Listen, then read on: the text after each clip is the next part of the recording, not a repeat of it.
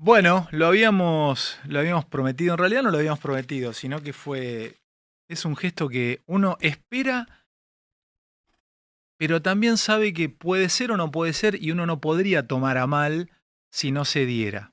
¿Estamos de acuerdo? O sea, uno no podría tomar a mal si no se diera. Y se dio. Esto muy... No sé cómo llamarlo, no tengo un significante, una palabra para contarles que está Javier acá y está charlando con nosotros en Neura. Y bueno, él sabe todo el agua que ha corrido debajo del puente desde que nos conocimos.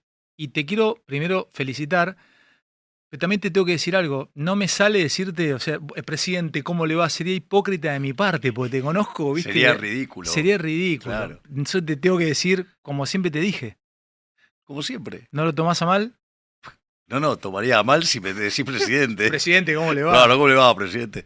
Digo, ¿o acaso digo, tu amigo cambió de trabajo y lo llamas de otra manera? Mirá cómo lo tomás, ¿eh? Como que es un trabajo. Lo tomás como un trabajo, no como algo para toda la vida y para siempre y que entraste a un lugar. Es un trabajo, sentís que es un trabajo. De hecho, hoy en un momento cuando estaba hablando con el presidente Alberto Fernández, en un momento hizo un chiste muy simpático, dijo que se parecía como a una de las personas, ¿viste? Las que te muestran las casas, ¿cómo es que se dice? Ah, el broker inmobiliario, como sí. Te de las inmobiliarias. Claro, que te dicen, inmobiliario. ¿Te hizo una guía? Sí, claro, sí, fue muy divertido. Y le digo, bueno, yo soy el nuevo inquilino, le dije. O sea, ¿te tuteaste con él o no? Sí, yo lo conozco a Alberto, lo conozco de antes de que fuera presidente. Y la realidad es que si estoy diciendo soy el nuevo inquilino, estoy siendo claro, ¿no? O sea, el inquilino es alguien que está transitoriamente en ese lugar. Yo lo entiendo así. Y entiendo esto como un trabajo.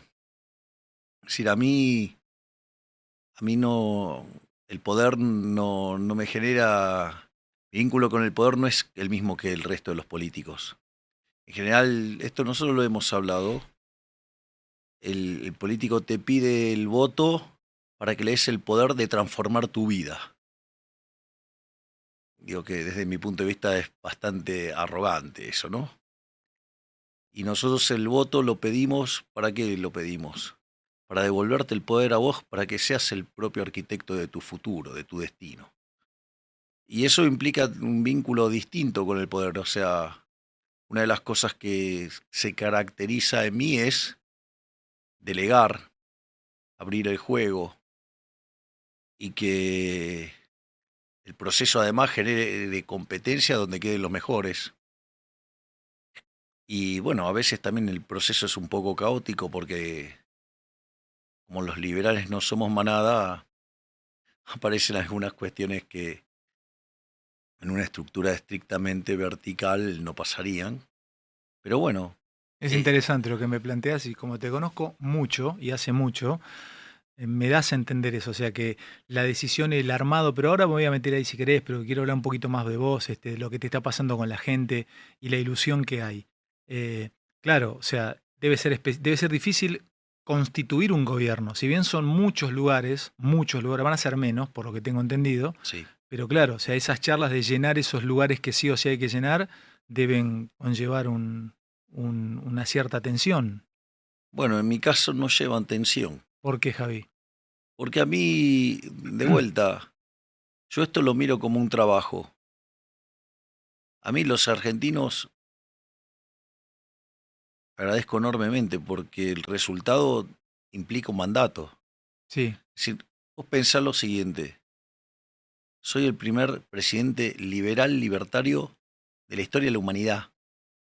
¿De la historia? ¿No, nunca se dio un liberal libertario?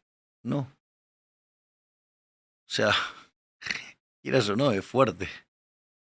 Segundo, es la primera vez en la Argentina que una expresión abierta a un cambio de manera explícita hacia las ideas de la libertad logra un 56%. Sí, el número es... Y... O si lo querés poner el 22 de octubre, un 54%. si vos lo querés mirar en distintos términos, se puede mirar, y el logro es enorme, pero mi forma de encarar esto es distinta. O sea, acá hay un mandato muy claro, por la diferencia, o sea, no existe el registro de ningún balotaje en América Latina con tanta diferencia. Pues eso sentís que te da, bueno, te da mayor proteína. Eso es un mandato muy fuerte. Pensás que somos, recibimos el porcentaje de votos más alto de la historia, al menos desde la democracia moderna. Sí. Entonces, y tuvimos 14 millones y medio de votos. Es decir, eso da una configuración, ¿no?, de lo que es la responsabilidad. Pero a su vez eso tiene un mandato. Y lo atípico de todo esto es que esto lo hicimos enfrentando la campaña negativa más grande de la historia. Digo, no hay registro histórico de la aberración que han hecho. Y no solo eso, sino que además es la primera vez en la historia donde gana alguien que, por ejemplo, hace campaña diciendo que va a hacer ajuste. Lo que pasa es que nosotros decimos, sí, va a haber ajuste, pero el ajuste no lo van a pagar los argentinos bien, lo van a pagar la política. La política y sus socios, llámese la casta. ¿Eso lo tenés decidido, Javi? Eso está decidido. Mirame, está decidido. Pero no tengas duda, esa es mi promesa de campaña. Es decir, el ajuste se paga en la casta. Los políticos ladrones, los empresarios prebendarios, los sindicalistas que entregan a los trabajadores, los medios corruptos y los profesionales funcionales a eso. ¿Y cómo vas a hacer cuando vengan? Porque vos sabés que hay una resistencia generalmente a ese tipo de cambios. O sea, cuando son minorías, bulliciosas, pero el otro día los argentinos de bien le dieron un cachetazo. Pudieron superar el miedo y por eso ganó la esperanza. Entonces, en ese sentido, yo tengo mandato y mi compromiso con los argentinos es exterminar la inflación, volver a crecer para que se generen puestos de trabajo de calidad, con mayores remuneraciones, de modo tal que hagamos caer la pobreza y la indigencia y terminar con la inseguridad. El mandato es claro. Entonces nosotros vamos a hacer todo lo que esté dentro de nuestras posibilidades, sujeto a nuestro marco legal, ¿no?, que es el liberalismo, que es el respeto irrestricto del proyecto de vida del prójimo basado en el principio de no agresión y en defensa del derecho a la vida, a la libertad y a la propiedad. Dentro de ese marco analítico, digamos, que funciona como... Gracias, Euge. Que funciona como una restricción sobre qué cosas hacer y cómo hacerlas. Pero no tenés miedo.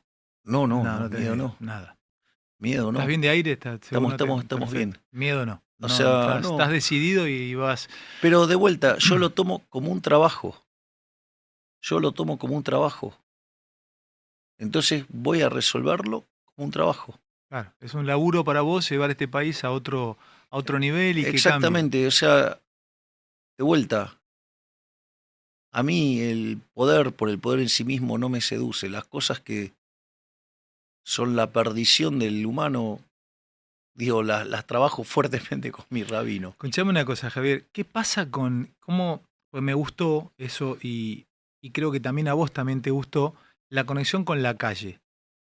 Venís en auto, se ve que estás disfrutando eso. O sea, vimos algunos videos y veo que habitualmente... O sea, yo no tengo mucha experiencia de conocer, he conocido presidentes por alguna entrevista, pero no tener una relación así de poder conversar amenamente. Y las atmósferas de poder cierran al tipo que tiene poder. Le eliminan todo tipo de contacto con el afuera. Entonces, el helicóptero te lleva por arriba de Olivos a Rosada y no ves el abajo. Las custodias, está bien que la tengas, tenés que tener una custodia. Sos un presidente, es una cuestión que ya no de tu seguridad, es de todos los argentinos, es una cuestión de Estado. Pero ¿cómo vas a...? Esto que la gente valora, ¿viste? Valora el contacto diario. ¿Te gustaría seguir teniéndolo? ¿Te gustaría ser un tipo más terrenal en ese tipo de cuestiones? Bueno, de hecho, fíjate que no voy a necesitar el helicóptero. ¿Qué? Claro, porque directamente yo voy a trabajar en Olivos. Porque eso, como yo soy un workaholic, entonces, ¿qué es lo que pasa? Directamente me levanto y me voy al escritorio y me pongo a trabajar. Y ahí trabajo hasta que termine. Si necesito algún ministro, lo llame, que venga.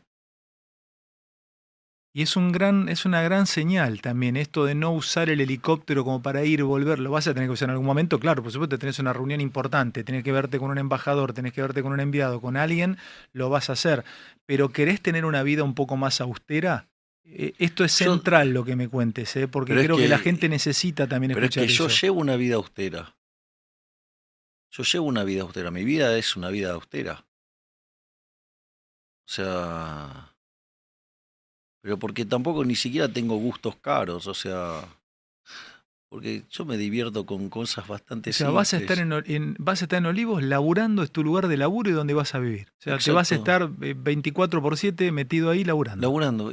Y es lo mismo que pasa. O sea, te levantás, desayunás, te metés en la oficina, como cualquier laburante, como cualquiera. A ver, ¿cómo hace la gente? Preguntale cómo hace la gente del otro lado. Salí de laburo y seguí laburando en tu casa. A veces. Por eso, o sea, en mi caso voy a tener la suerte de que voy a poder trabajar en mi casa, claro, transitoria, total, sí, que básicamente me va a permitir. Pero es lo mismo que está pasando ahora en el hotel. Yo estoy viviendo, digamos, en el Libertador Hotel, que estoy muy agradecido. Digo, que pobres tienen que estar soportando, sí, claro, los efectos colaterales de tenerme ahí. Claro. ¿Y qué es lo interesante? Que a las 7 de la mañana, 7 y media, van llegando los distintos ministros y me pongo a trabajar con ellos.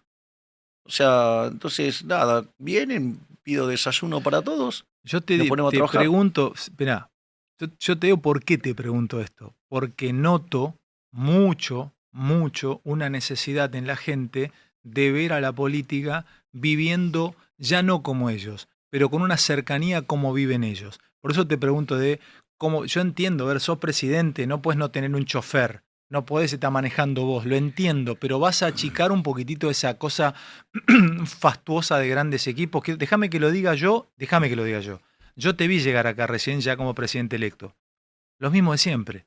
Claro. No te aparecieron 140 atrás como he visto toda la vida. De verdad te digo, 140, Javi, 140 he visto acá llegar. No tanto, pero han llegado 25, 30, 40.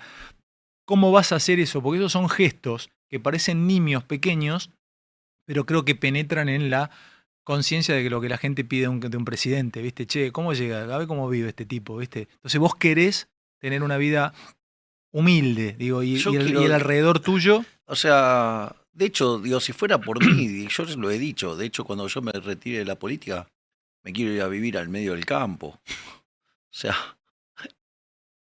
¿me comprendés lo que te digo? O sea, yo tengo otra forma de ver la vida. O sea, y yo de esto lo tomo como un trabajo. A mí se me encomendó, hay un mandato que me dio el pueblo argentino en una gran mayoría. Y bueno, y mi compromiso es gobernar para todos los argentinos, más allá de aquellos que decidieron votarme. Y en eso, ese compromiso es un compromiso no negociable. Te hago una pregunta. Esencialmente, vos sos un tipo que transita un credo, sos una persona que te conectás con tu rabino, o sea, buscas explicaciones a veces en donde lo que tiene explicaciones fácticas no alcanza a explicar. ¿Por qué crees que te votaron tantos? Ya sé, me lo dijiste recién, bueno, para terminar con... Pero, porque es cierto, es un número de votantes que sorprendió al propio peronismo. O sea, por un punto perdiste la provincia de Buenos Aires, por un punto ganaste en lugares donde habitualmente los humildes, los que menos tienen, los que ya no tienen nada, te votaron. O sea, te votaron en el norte, te votaron en la tercera, te votaron. O sea, eso es lo extraño. Y déjame que te diga lo último. Yo fui esa noche a mi casa... Y estaban festejando en barrios muy humildes y estaban festejando en barrios de gente de mucha guita. Pero déjalo de arriba, anda abajo. ¿Por qué crees que te votaron esos que menos tienen? ¿Qué pasó? ¿Por qué te votaron? Porque el mensaje de la libertad es un mensaje transversal.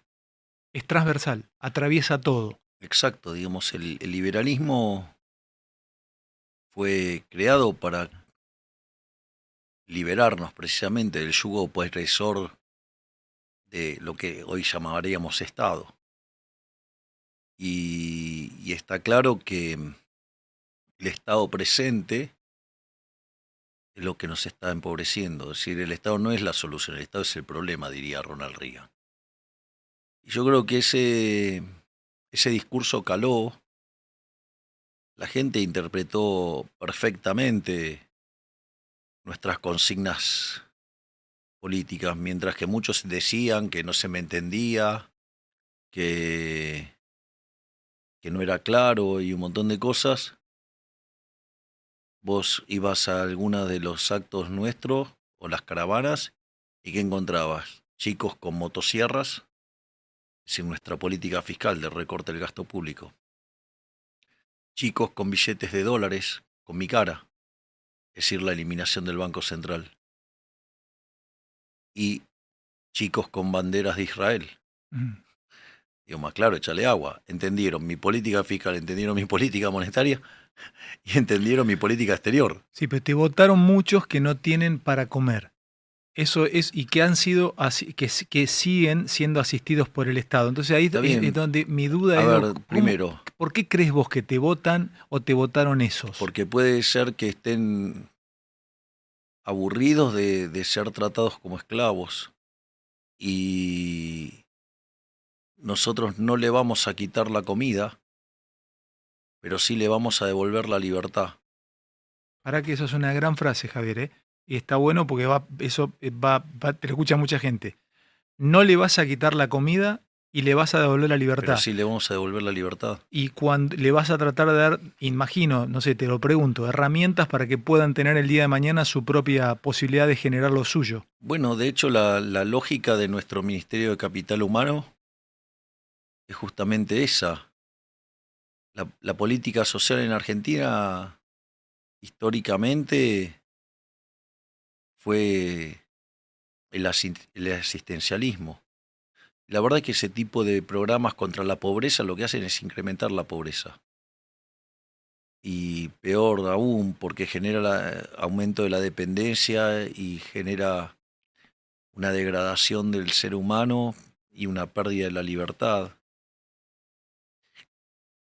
Y nuestra política es, nosotros no te vamos a dar el pescado, te vamos a enseñar a pescar. Es más, te vamos a enseñar a hacer la caña y ojalá seas tan exitoso que tengas tu propia, digamos, empresa de pesca. Claro. ¿Me comprendés? Sí, es decir, nosotros te pregunto vamos a trabajar por individuos libres. Te pregunto por el mientras tanto, porque te cuento esto.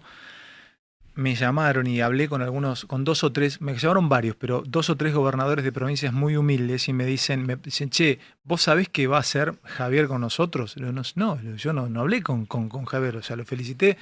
Dice, porque imagínate en los niveles de pobreza que tenemos nosotros, si nos cortan la copa ahora, y si nos cortan, ese es el miedo, y peronistas, ¿eh? Entonces te lo tengo que preguntar también porque debe haber del otro lado, entre los 170.000 en vivo que hay, debe haber gobernadores y gente de la política del interior. ¿Qué les decís a esos gobernadores de pronto de provincias no centrales, como la puede ser la de Córdoba, de Tallar Llora, o la de Santa Fe, que Puyaro, que tienen con qué? A las provincias más humildes, ¿qué les decís mientras tanto? Pero a ver, vamos. A mí me sorprende que hagan esa pregunta. A ver, porque vos, para modificar la coparticipación, de hecho, en el Senado tiene que pasar con unanimidad. Así es que, digamos, no deberían tener ningún miedo. Es decir, yo no puedo...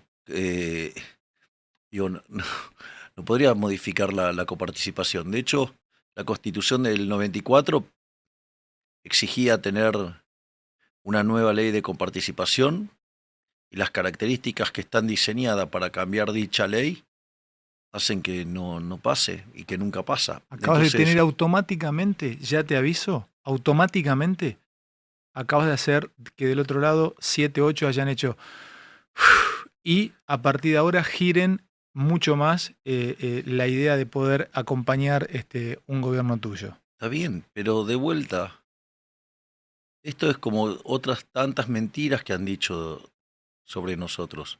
Cuando dicen, no, quiere privatizar la educación. Pero ¿cómo voy a privatizar la educación si la educación es responsabilidad de las provincias? ¿Me comprendés que no tiene gollete esas acusaciones que nos han hecho? O sea, el año que viene yo me voy a anotar para estudiar psicología en una universidad. Te lo pregunto, en UBA, que es la Universidad de Buenos Aires. ¿UBA o Universidad de San Martín? Me quiero anotar en psicología. ¿Cómo me anoto? Si es de la pública. Misma manera que ahora. Estás destruyendo cosas que se decían en que entonces no eran así. No. Lo que pasa es que en el caso de... El caso de las universidades es un caso bastante particular. Porque la educación tiene asignados 6 puntos del PBI, uh-huh, de gasto público, ¿no? Y cerca del 70%, o sea, más de 4, se lo llevan las universidades. Ahora vos fíjate, tenés 45% de pobres, tenés 10% indigentes, 2/3 de los chicos son pobres. Entonces, cuando vos tenés ese cuadro de pobreza, vos tenés... Vos para poder llegar a educar, antes tuviste que formarte intelectualmente, la cuestión física del intelecto, ¿no? Lo tenés que desarrollar tu cerebro y eso ocurre hasta los 3 años. Tenés que estar bien de salud. O sea, por eso en nuestro Ministerio de Capital Humano está la Secretaría de Niñez y Familia, que es darle contención a esos chicos. O sea, no es como se dijo, eso va a seguir así hasta una segunda generación o reformas cuando todo esté ordenado. Exactamente, digamos, vos estás en una situación tan... De hecho, yo lo justifico aludiendo a un trabajo de Ayn Rand que se llama La ética de la emergencia. Entonces, más allá de eso, vos entonces tenés que formar, digo, hasta que la gente pueda educarse, te tenés que asegurar su desarrollo y su estado de salud. Entonces, una de las cosas que nosotros dijimos, pero digo, estaba dentro de las reformas de tercera generación. Cuando nosotros estamos hablando, digamos, en un programa a 40 años, ponele. Y no solo eso, sino que además, lo que decimos es, con suerte vamos a poder terminar las reformas de primera generación digamos, en un gobierno. Es decir, si todo nos sale bien, vamos a poder cumplir eso. Entonces... En ese sentido han sido muy injustos. ¿Me permitís decirte una cosa? Sí. A mí se interpreta que el gran apoyo que tuviste de muchos, sobre todo de los que menos tienen, es porque sintieron que la clase política te había hecho a vos lo que le viene haciendo ellos hace mucho. Vos te comiste un bullying bastante o picantísimo por parte de la clase política, fuiste vilipendiado, atacado, algunas cosas, no sé si la habrás pasado realmente bien o cómo te llegó eso, y se supone que mucha gente generó empatía con vos porque vienen sintiendo eso en muchísimas cosas desde hace años. A ver, es cierto que el nivel de agresión y de campaña negativa que se hizo en mi contra, no hay registro histórico, No hay registro histórico de que un gobierno haya puesto la plata que puso, como puso Massa, en tratar de aniquilar a un ser humano. Es decir, porque pusieron todos los recursos del Estado en aniquilar a un ser humano. Han hecho todo tipo de mentiras. Vos entrabas en YouTube a ver cualquier video y te salía estos videos que armaban los brasileros, que eran los consultores de masa, diciendo pestes sobre mi persona, mintiendo abiertamente, sembrando el terror en la gente. La verdad es que lo que hicieron fue algo verdaderamente espantoso. ¿Qué haces con eso? Yo no estoy para darle consejo ni a mí, imagínate un presidente. Pero yo te querría decir, mira para adelante. No mires para atrás con la venganza ni con el enojo. Recordarlo pero, está bien, pero no hagas nada con eso, Javier. A ver, yo te voy a... Hay que mirar para adelante. Lo puedo dar con una frase y con una experiencia que yo me tocó vivir. Sí. Hay una frase muy sabia que usaba Menem que es: vos no manejás mirando el espejo retrovisor. ¿Ok? Entonces, eso de estar mirando para atrás y todo eso, la verdad que no suma para nada. Y hasta te vino bien, porque te hizo empatizar a muchos que de pronto lo sienten y lo viven y te terminaron votando. Y lo otro lo voy a hacer con una referencia muy superior a mí, algo, pero digo que pero sí sirve como lección. Cuando yo fui la primera vez al Museo del Holocausto, y que ahí tuve el privilegio de conocer a Fabiana Midling, que es quien lo hizo, tiene reconocimiento internacional. El trabajo que ha hecho Fabiana ahí es superlativo. Vos haces todo el recorrido, tenés versión para chicos y versión para adultos, y en la versión para adultos tenés opciones. Porque aparte que son muy duras. Y cuando termina el recorrido, Fabiana hizo algo maravilloso que fue un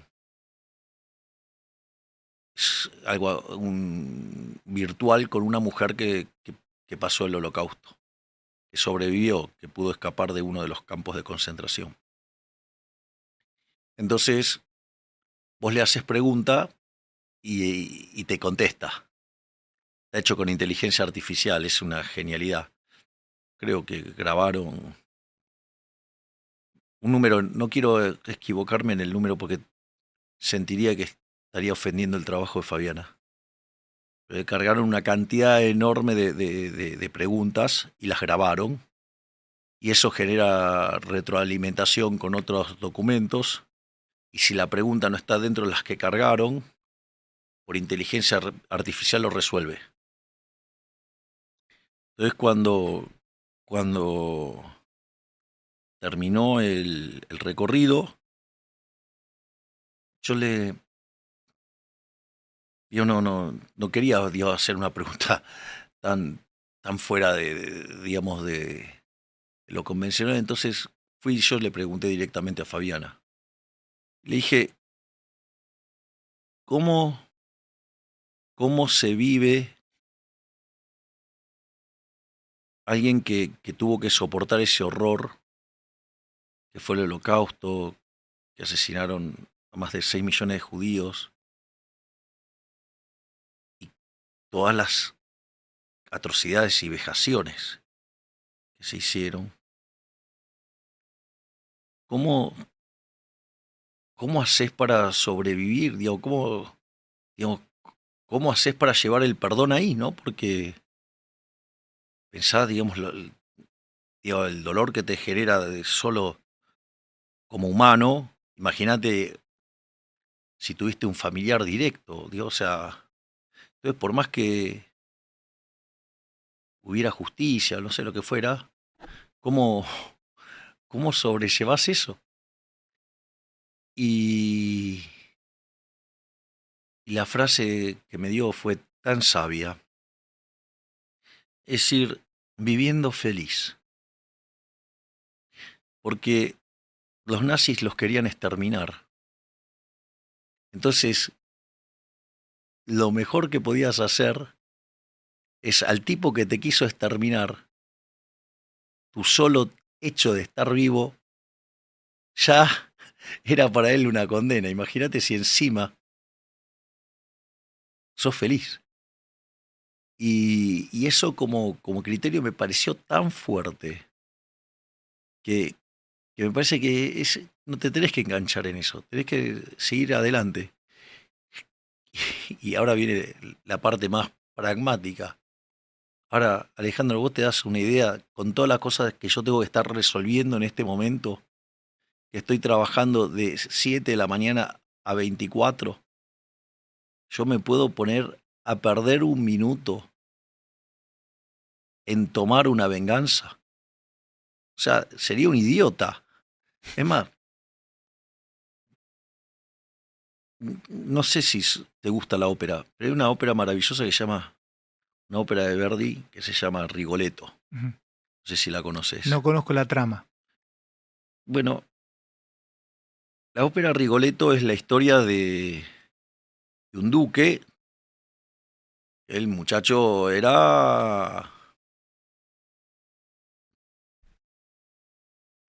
le gustaba estar con muchas señoritas. O sea, era un muchacho de corazón grande. Entonces, obviamente, digamos, las tomaba y las descartaba. O sea, esa es la historia, digamos, del Duque de Mantua. Y entonces, y Rigoletto era su bufón y básicamente conocía cómo era el Duque de Mantua. Y por la muerte de la madre de su hija Gilda, se va a vivir con él. Pero claro, obviamente quería que esté lo más lejos posible del duque, porque sabía lo que era el duque. Y en ese contexto, Gilda iba a la iglesia y lo conoce el duque. El duque no dejaba títere con cabeza. Y los sátrapas que estaban con Rigoletto, o sea, el bufón, le hicieron una emboscada a Gilda y termina teniendo relaciones con el duque. Entonces, cuando ve esa situación, Rigoletto jura venganza. El área, de hecho, se llama Vendetta, Tremenda Vendetta. La mejor versión que escuché en mi vida es una versión que hace Leo Nucci en la arena de Verona. Y si el aria se interpreta tal cual la escribió Verdi, tenés que tirar el varito, ¿no? Lo tenés que tirar, lo tenés que tirar. Y de hecho, Leo Nucci la interpreta tal cual la hizo Verdi y le piden un bis. Y lo hace mejor todavía, o sea, es una cosa impresionante. ¿Y cuál es? Entonces, a partir de ahí, que le jura vendetta, tremenda vendetta, contrata a un sicario, a Esparafuchile. Y Esparafuchile tenía una hermana que era una chica que arrendaba su cuerpo. Y en ese contexto tenía que estar con el duque, emborracharlo, y cuando estaba groggy, ahí lo mataban. Entonces cumplía con la tarea. Gilda, cuando está viendo esta situación donde lo iban a matar al duque, ella entra a la casa y pone su cuerpo y la matan a Gilda. Y cuando Esparafuchile le tiene que entregar el cuerpo a Rigoletto, lo entrega en una bolsa. Y Rigoletto estaba feliz porque había matado al duque. Entonces de repente escuchaba que cantaba la Done Mobile, lo escuchaba de fondo. Entonces dice, no, dice, entonces que estaba tan contento que lo había matado, que entonces hasta lo escuchaba. Lo interesante es que en un momento ya le llamaba la atención cómo lo escuchaba y abre el saco y encuentra a la hija. Es decir, esa vendetta, tremenda vendetta que planea Rigoletto, Miquita, termina matando a su propia hija. Entonces, en el fondo la venganza no es buena consejera. Y de vuelta, tengo que trabajar en tantos temas tan complejos que ni siquiera tengo tiempo. Vos sabés que estaba pensando también, cuando venías para acá, lo pensé hace un par de días, recordé que, esto no sé, bueno, lo cuento. Una tarde vos estabas antes de las PASO, no tenías mucho lugar en los medios. Estabas medio bloqueado, no tenías mucho lugar. Medio.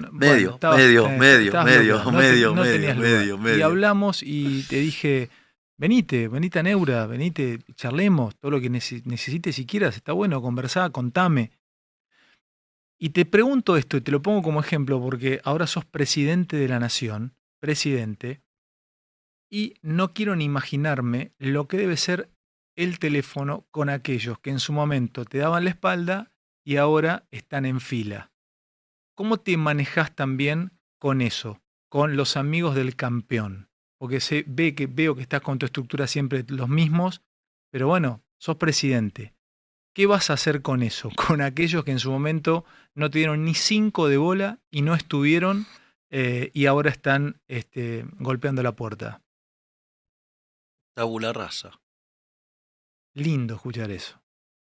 Tabula rasa. Me gusta. Mira. Y empezás de cero. Ale, ¿sabes lo que pasa? ¿Sabes lo que pasa? Los problemas que tiene Argentina son demasiado grandes. Me gusta. Y la verdad que, ¿sabes qué? Utilizar el poder del Estado para cobrarme una venganza no está en mi ADN humano. No te hablo de periodistas, no te hablo de medios, te hablo de todo. No, digo, a ver, ex jefes y de lo que quieras poner, de todo. Recibo mensajes de gente que hace 30 años que no veo. Oiga. Dale. Hola, ¿qué tal? ¿Cómo estás? ¿Qué haces, perdido? Claro. Sí, bueno, hice un pequeño recorrido. Entonces, claro, digo, pero de vuelta, hoy mi foco está en hacer bien el trabajo que me encomendó el pueblo argentino. Te voy a robar unos minutos más, escuchá, contame qué vas a hacer con la economía. No sé que no me lo puedes decir, pero el ministro, ¿es tuyo? ¿O es de otro partido? ¿O es de otro, de aquello? Porque vos abriste las puertas. ¿De quién va a ser el ministro? No me des el nombre. No, el ministro de Economía está elegido por mí. ¿Está elegido por vos y es de tu palo o es de otro partido? Hay mucha gente que viene de distintos lugares. Nosotros, una de las cosas que va a sorprender a la gente es que nosotros nos estamos armando un seleccionado. Ah, cuando aparezcan los nombres va a ser un seleccionado. Cuando los veamos. Es un seleccionado, de hecho. Y a mí no me importa de dónde vienen. A mí lo que me importa es, yo tengo este problema. Ejemplo, tengo este problema. ¿Vos lo podés resolver? Yo, como vos querés, no. Entonces, siga, otro. Necesito resolver este problema. Podríamos hacerlo, pero como lo querés vos, nos puede generar un quilombo y vamos a pasarla muy mal todos en 3 meses. Yo necesito soluciones. Hola, ¿qué tal? No te puedo dar una solución como la querés vos en el tiempo que la querés. No, hay gente que sí tiene, digamos, O sea, yo digo, mirá, yo necesito hacer esto. Sí. Bueno, buscale la forma para hacerlo. Encontrate una forma de hacerlo, vení y hacelo. ¿Te vas a meter o lo dejás laburar tranquilo? Porque vos sabés de eso. Eso es como el abogado que se defiende solo. Es inexorable que me meta. Claro. Un día Roberto García le estaba haciendo una entrevista de Pablo. Y de Pablo estaba indignado. Porque dice, no, porque están diciendo cosas de lo que dice Milei que no es lo que dice Milei. O sea, es más, en un momento dice, pará, están diciendo cosas que hace parecer que Milei fuera un boludo. Y de esto sabe un montón. O sea, de esto sabe Milei. Entonces, como que, déjense de joder. O sea, ya la operación era tan burda, ¿no? Y dice, eso sí, dice. Tiene la convicción.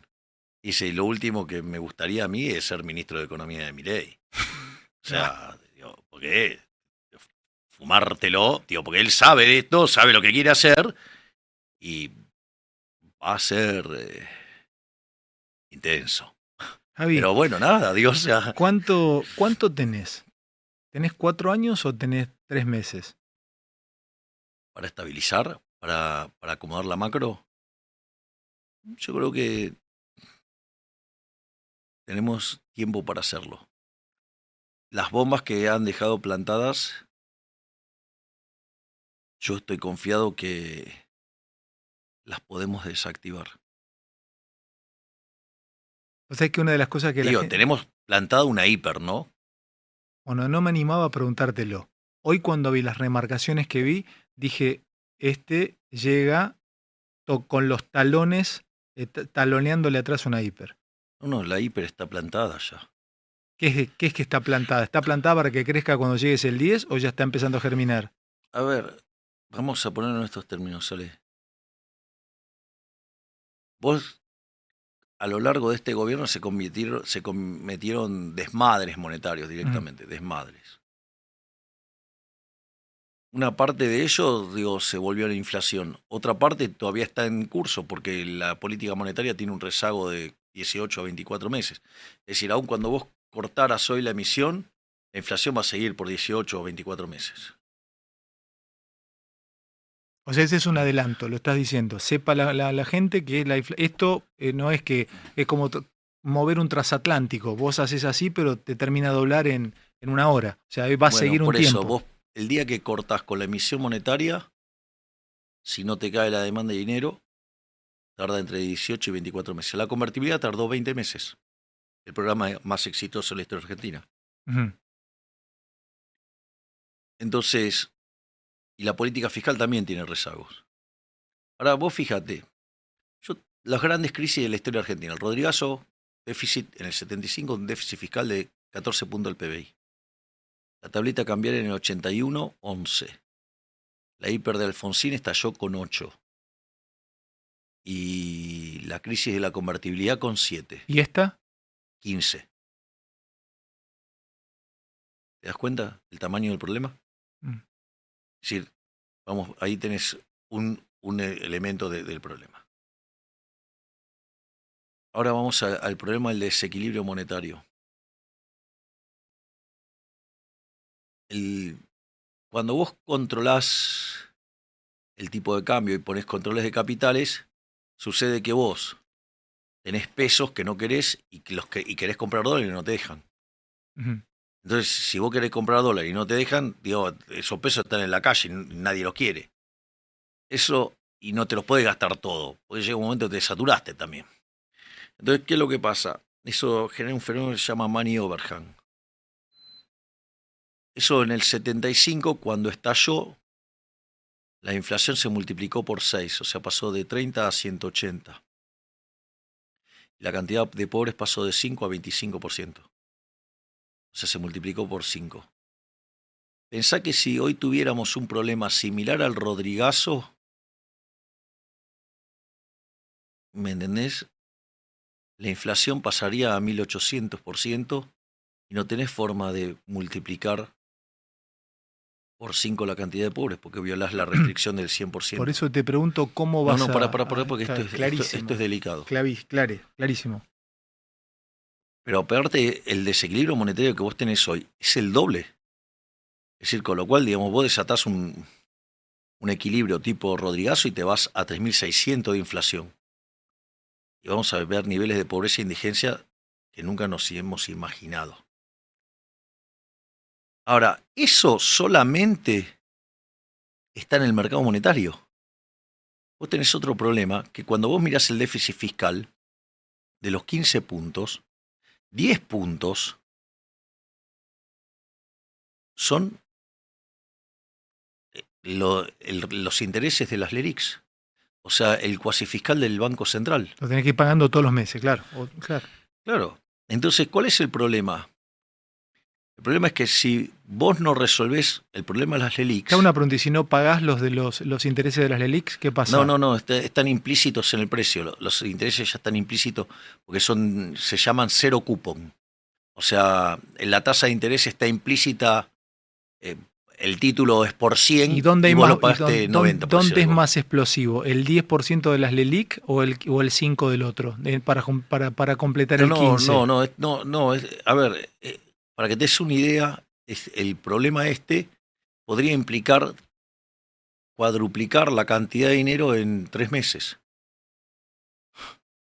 Entonces ahora agarrar la inflación del 3.600 y si querés ponerle una inyección adicional, que los precios te los multiplique por 4 veces. ¿Y entonces? Bueno, por eso te estoy explicando el desastre que está dejando este gobierno. Además, tenés todo ese desequilibrio monetario con una situación espantosa en lo social, ¿no? Cerca del 50% de pobres, 10% de indigentes. Y además, como si todo esto fuera poco, tenés un montón de precios retrasados, pisados, o sea, tenés mucha inflación reprimida, había de acuerdos de precios que vencían el día de la elección. Con lo cual ahí tenés más inflación porque es la reprimida. Tenés un problema de deuda enorme porque vos, fíjate, vos tenés 90.000 millones de dólares de deuda en pesos que te vence el año que viene. Tenés 20.000 millones de dólares con organismos multilaterales, pero el problema es que tenés caído el acuerdo con el fondo porque necesitabas tener un déficit primario de 1.9 y tuviste 3. Y además, toda la regulación del comercio generó una deuda con importadores por 30.000 millones de dólares. Después empresas que tienen que girar dividendos y utilidades y demás al exterior, hay una deuda por 20.000 millones de dólares. Entonces, cuando vos mirás todos esos números, te das cuenta que esto es un... Dios te está a punto de explotar, o sea, y el desastre que te pueden causar es enorme. ¿Y? Entonces, la realidad es que la única forma en que vos podés salir es haciendo un ajuste fiscal monumental. Fíjate que nosotros en el discurso hubo algo que lo hicimos muy enfático, pero que además lo subrayamos a la forma en la cual lo dije. ¿Quién lo va a pagar, Javi, a ese ajuste? El ajuste lo va a pagar la política, no la gente. El ajuste lo paga la política y sus socios.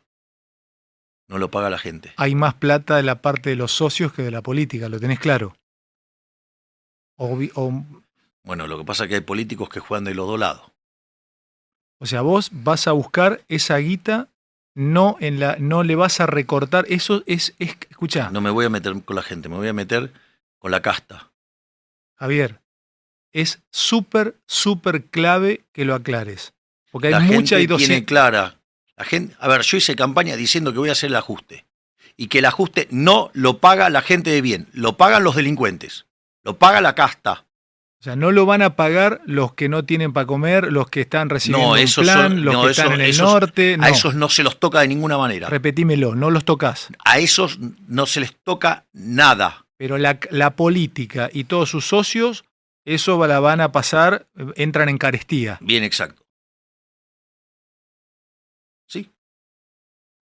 Esta vez el ajuste lo va a pagar la política, no la gente. Esta vez lo paga el Estado, no el sector privado. O sea, los que entraron a plantas y los empleados, porque dentro del Estado también hay gente que labura bien. ¿Cómo vas a determinar quién labura bien y quién no? Digamos, a la gente que trabaja bien no se la va a tocar. Hay profesionales de mucho valor que no se los va a tocar. Digo, ¿cómo vas a tocar a alguien que hace bien las cosas? Entonces, dicho esto, una de las cosas que nosotros señalamos es, y lo hemos enfatizado, lo hemos subrayado, es, vamos por un Estado acotado y se respeta y se van a honrar los compromisos. Eso quiere decir que lo que te estoy diciendo es, voy a hacer un ajuste de shock y voy a poner a la economía en equilibrio fiscal. Como además yo tengo un compromiso de no subir los impuestos, quiere decir que lo voy a hacer bajando el gasto. ¿Sabes lo que dijo Massa en un momento? Yo lo escuchaba en la campaña. No, dijo que el gasto de la política responde a un 0,58% del PBI. Massa es pasado, perdió la elección. Ahora soy yo el presidente. Yo sí lo voy a hacer. Porque yo no hablo del gasto operativo de la política. Hablo del gasto de donde roban los políticos, los empresarios prebendarios y toda la runfla, digamos, de la casta. Digo, la boludina esa, meterte con si tengo 3 choferes o 4, digo, más allá de lo simbólico, es una pelotudez. Acá, digamos, vamos a entrar a donde le duele. Donde le duele a los políticos. ¿Sabés dónde les duele? No me lo digas, pero ¿sabés dónde les duele? Sí, claro, obvio que lo sé. ¿Tenés los mapas de dónde le duele? Sí, obvio, no tengas duda. Dicho esto, entonces el ajuste va a ir ahí. Y hay que... El 2024 tiene que terminar con equilibrio fiscal. Eso tiene una consecuencia muy fuerte, porque eso significa que si vos no tenés déficit, no generás deuda. Si vos no generás deuda, la relación deuda-producto no crece y por ende sos sostenible, es decir, es sustentable, quiere decir que vos sos solvente, podés pagar tu deuda. Y si vos pagás tu deuda, el precio de los títulos va a subir, metafóricamente como pedo de buzo, y eso lo que va a hacer es que la tasa de interés se derrumbe y el ajuste va a terminar siendo expansivo. Ese es el primero de los elementos. Lo otro que nosotros vamos a trabajar es terminar con el problema de las LELIQ. O sea, ahí tenemos una solución diseñada. Y eso va a sacar 10 puntos de déficit fiscal. Entonces, fíjate que entre una cosa y la otra, entre el fiscal y el cuasi fiscal, vamos a hacer un ajuste de 15 puntos del PBI. Y eso va a ser puro ahorro que va a poder ser destinado a la inversión.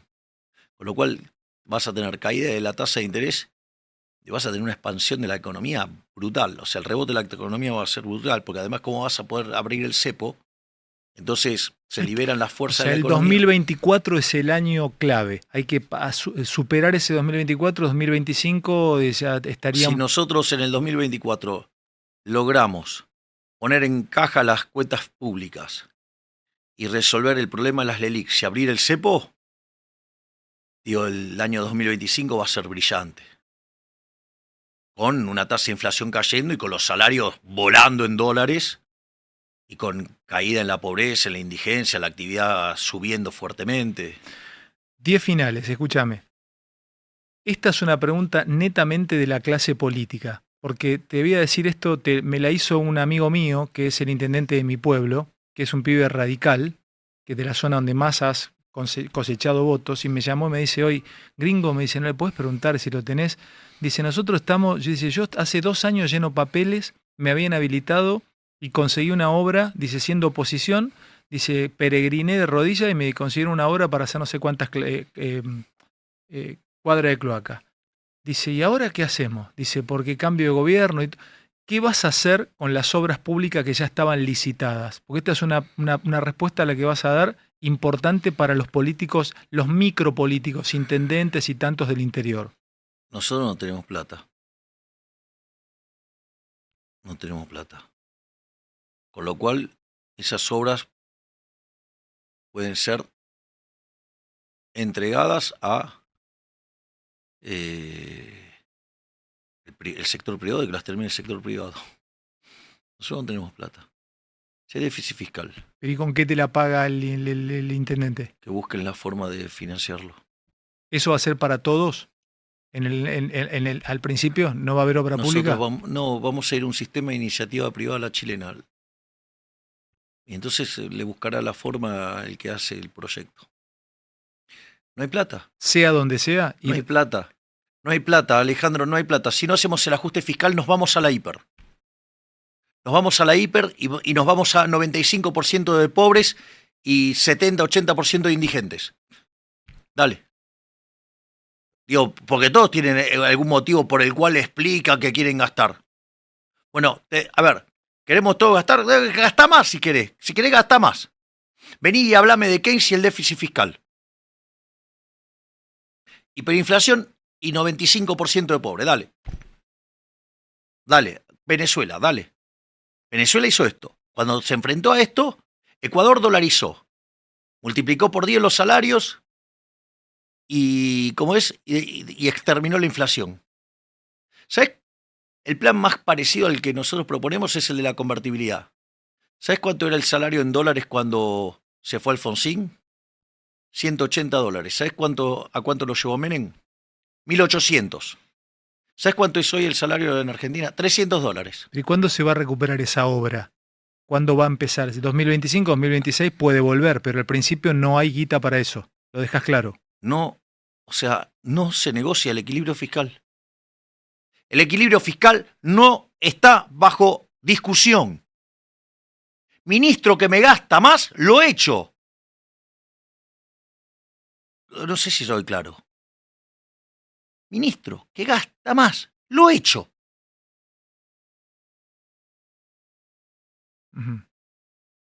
El 2024 va a terminar con equilibrio fiscal.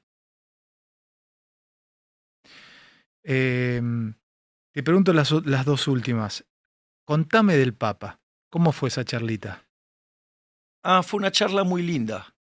Estábamos grabando una nota para La Nación Más. Estábamos con Johnny Viale, Luis Majuli y Pablo Rossi. Estábamos súper enganchados en la entrevista.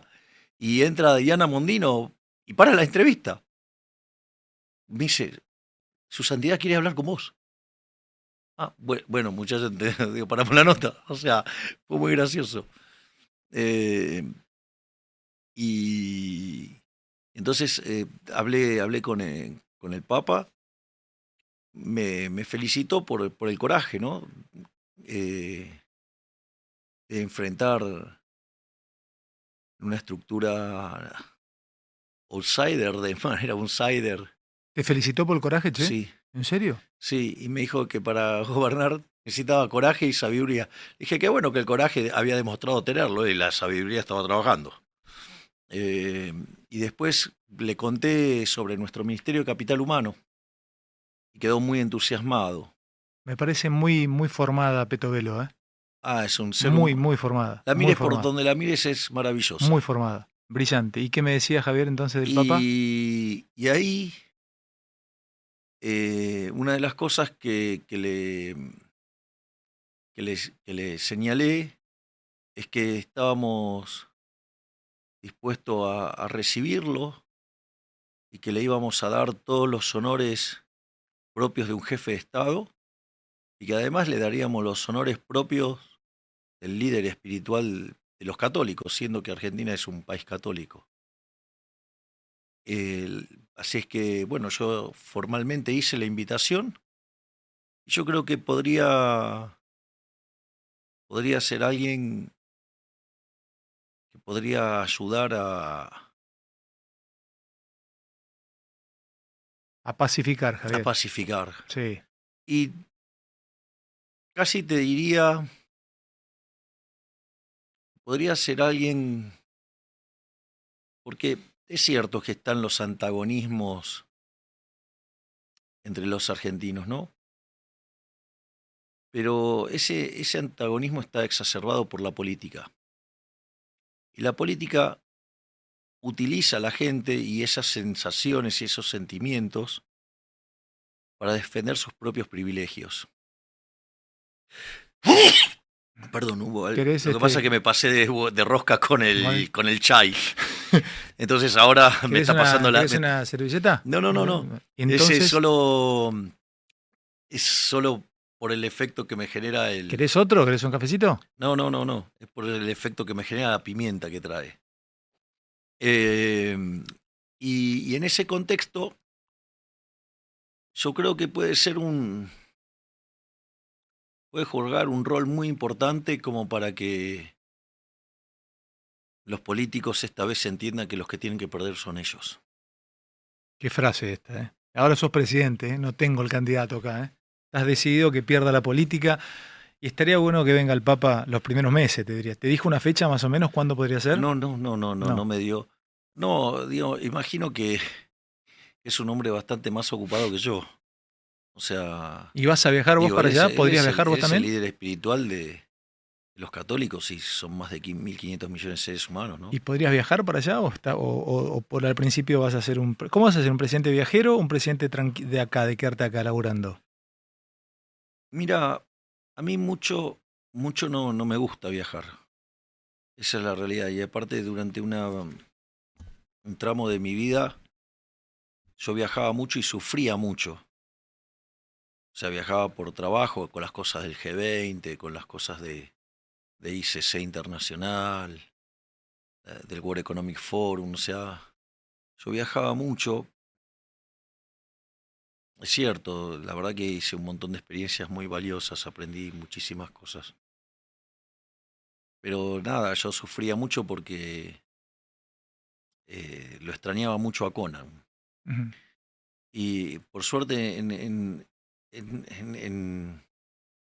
pues en un momento apareció el FaceTime, entonces mi hermana iba, me lo ponía al Monster frente al FaceTime y por lo menos lo podía ver un rato. Pero la realidad es que a mí mucho no me gusta viajar. Sufrí mucho por el tema de los viajes. Pensá que yo en cada viaje perdía entre 2 y 3 kilos. O sea, la pasaba mal. Claro, por eso vas a estar más acá. Necesito... Pero igual voy a viajar, digo, sí, claro, entiendo mis responsabilidades, sí. O sea... Estás clarísimo en muchísimas cosas, y como vos sabés muy bien que vos y yo tenemos tiempos cuando nos juntamos a charlar, y hay cosas que en otros lugares de pronto te cuesta, también por los tiempos, y acá explicás mejor, tiene que ver con una cuestión de tiempo, y creo que te sirve esto de tener tiempo. Ah, digamos, vos valorás mi versión profesor universitario. No, pero más ahora valoro no, sos presidente, y te toco temas que serán usados... Yo soy un profesor universitario que trabaja de presidente. ¿Te sentís eso? ¿Un profesor universitario que trabaja de presidente? Sí, claro. Mm. Bueno, te lo tengo que preguntar como si fuese un profesor universitario, y contale, porque estas cosas son las que, como en las películas norteamericanas, tiene derecho a permanecer en silencio, todo lo que diga podrá ser usado en su contra. Estoy acostumbrado a vivir que todo... Jubilaciones. ¿Qué le decís a los viejitos y a las viejitas del otro lado? Que hay un bombardeo constante, que vas por ellos. La pregunta es, ¿qué le hizo Massa? Se las destruyó. Dios, y de hecho los salarios en dólares al tipo de cambio paralelo cayeron 33%. Es decir, ¿de qué estamos hablando? Si te están destruyendo todo. Entonces, de hecho, hoy, digamos, la mínima son $80. Está cargando. La única forma en la cual vos podés pagar más jubilaciones es generando mayor crecimiento económico. Uh-huh. Y nosotros, básicamente, no solo estamos planeando estabilizar la economía, sino hacer un conjunto de ajustes y reformas para que se genere crecimiento económico. Y ese crecimiento económico va a traer que los salarios sean mucho más altos y por ende las jubilaciones sean más altas, porque se mueven con los salarios. Entonces, en esta, digamos, o nos salvamos todos los argentinos de bien, o nos convertimos en la villa miseria más grande del mundo. Y para eso, digamos, hay un grupo que va a tener que perder, que es la casta. ¿Esta es la última oportunidad, che, que tenemos como país, crees vos? Mira, eso sería muy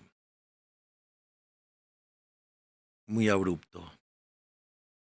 Pero está claro que la dinámica que desataría una crisis con todo el entorno que tenés que acabo de describir,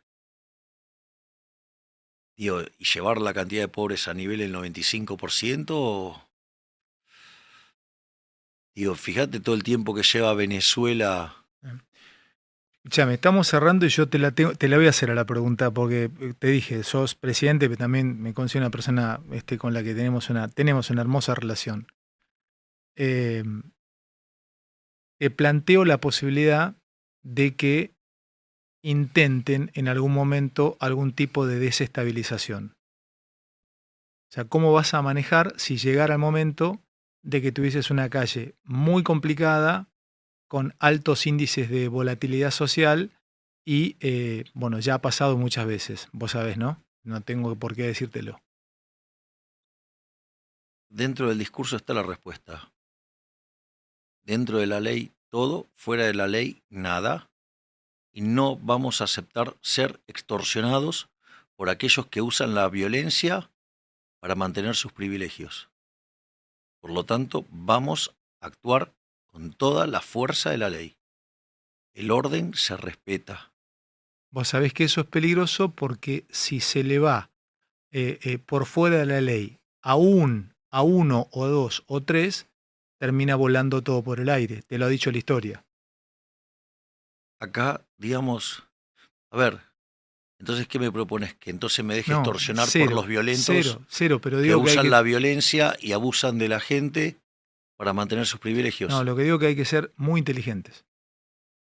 Me estoy rodeando de los mejores. Eso es lo que te quería escuchar. Bueno, Javi, te tengo que despedir. No tengo palabras para agradecerte el gesto. Otra vez lo digo y lo cuento. Es de gente agradecida, es de gente que valora. Porque podrías no haber venido. Quiero agradecerle también a tu hermana, Karina. Que se llama palabra. ¿Yo qué te dije a vos? Si ganaba, ¿qué pasaba? Que venías. ¿Y? Viniste. ¿A vos no te parece que es un momento? No estoy acostumbrado. De revalorizar la palabra. No estoy acostumbrado. ¿No te parece que es un momento para de valorizar la palabra? No es un momento de, mirá, la situación es muy compleja, pero yo se lo he dicho a la sociedad de manera abierta y descarada. Decíselo lo que quieras para, hay 205.000 personas viéndote en vivo y esto va a ser un nivel de reproducciones de 6-7 millones de views. Lo que quieras decirle a la gente que te escucha del otro lado.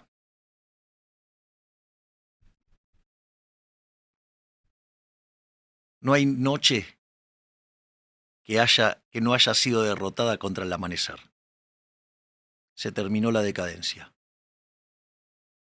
El 19 de noviembre pusimos a la Argentina de pie. ¿Va a haber que trabajar? Sí. ¿Se puede hacer? Sí. Es difícil, obvio, pero tenemos la convicción. Y me estoy rodeando de los mejores para poder hacerlo. Seguir con la misma receta nos va a destruir. Va a dejar a Venezuela como un poroto. Por lo tanto, hay que hacer todos los esfuerzos para lograrlo. Y nosotros estamos dispuestos a hacerlo. Y te voy a decir algo. A pesar de la enorme campaña del miedo que hicieron, el domingo pasado, la esperanza le ganó el miedo.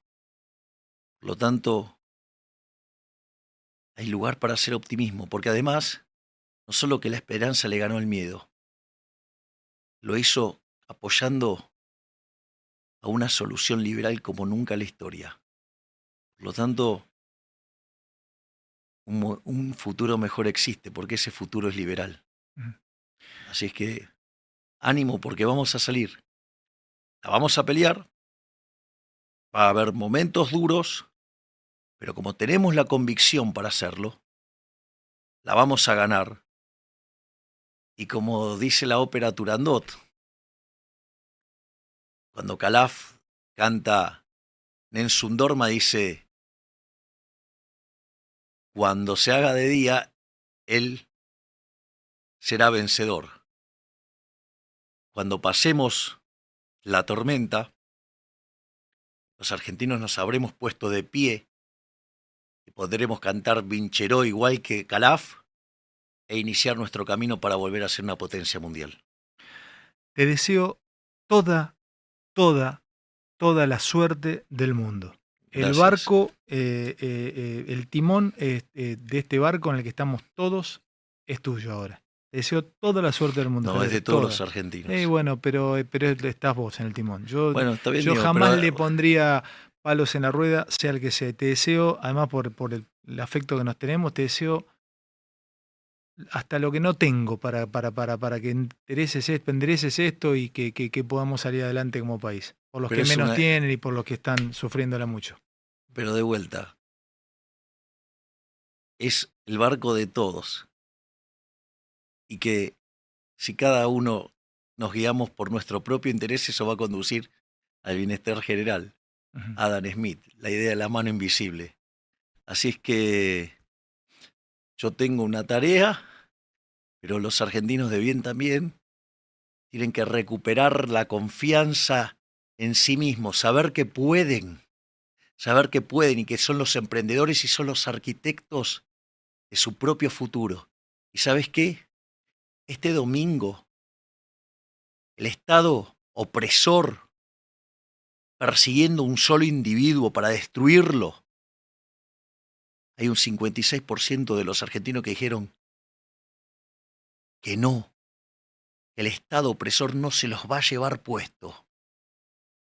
Quiere decir que tienen la llama interna para salir.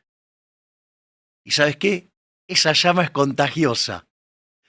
Así que nos va a hacer que todos los argentinos hagamos renacer nuestro emprendedor y hagamos de este país un país maravilloso. Gracias, Javier. Gracias, Ale. Gracias. Gracias a vos. Vos sos el que me puso en primera. Yo ya te dije, te invité a Animales Sueltos y empezaste vos. Pero bueno. Bueno, digamos... Acá estamos. ¿Sabes que la dinámica de una función exponencial... La dinámica de una función exponencial va lenta hasta que encuentra el punto de quiebre. Animales Sueltos fue el punto de quiebre. Gracias, Javi. Gracias por todo y gracias por haber estado todos del otro lado. Suscríbanse a Neura, les pido por favor. Tenemos 200.000 espectadores y es gratis. Simplemente suscríbanse a nuestro canal que vamos a necesitarlo y mucho. Gracias de corazón, pásenla lindo. Nos vemos mañana si Dios quiere y gracias por haber cumplido tu palabra, Javier. Gracias. Es lo que corresponde. Pero no estamos acostumbrados. Vamos a empezar a acostumbrarnos a que la gente cumpla la palabra. Sí, pero no estamos acostumbrados a esto, ni menos acá. Lo vamos a hacer. Hasta mañana, gracias. A la mierda los malditos empresarios, a la mierda sodomitas del capital. Basta de basura keynesiana, ha llegado el momento liberal. Tenemos un líder y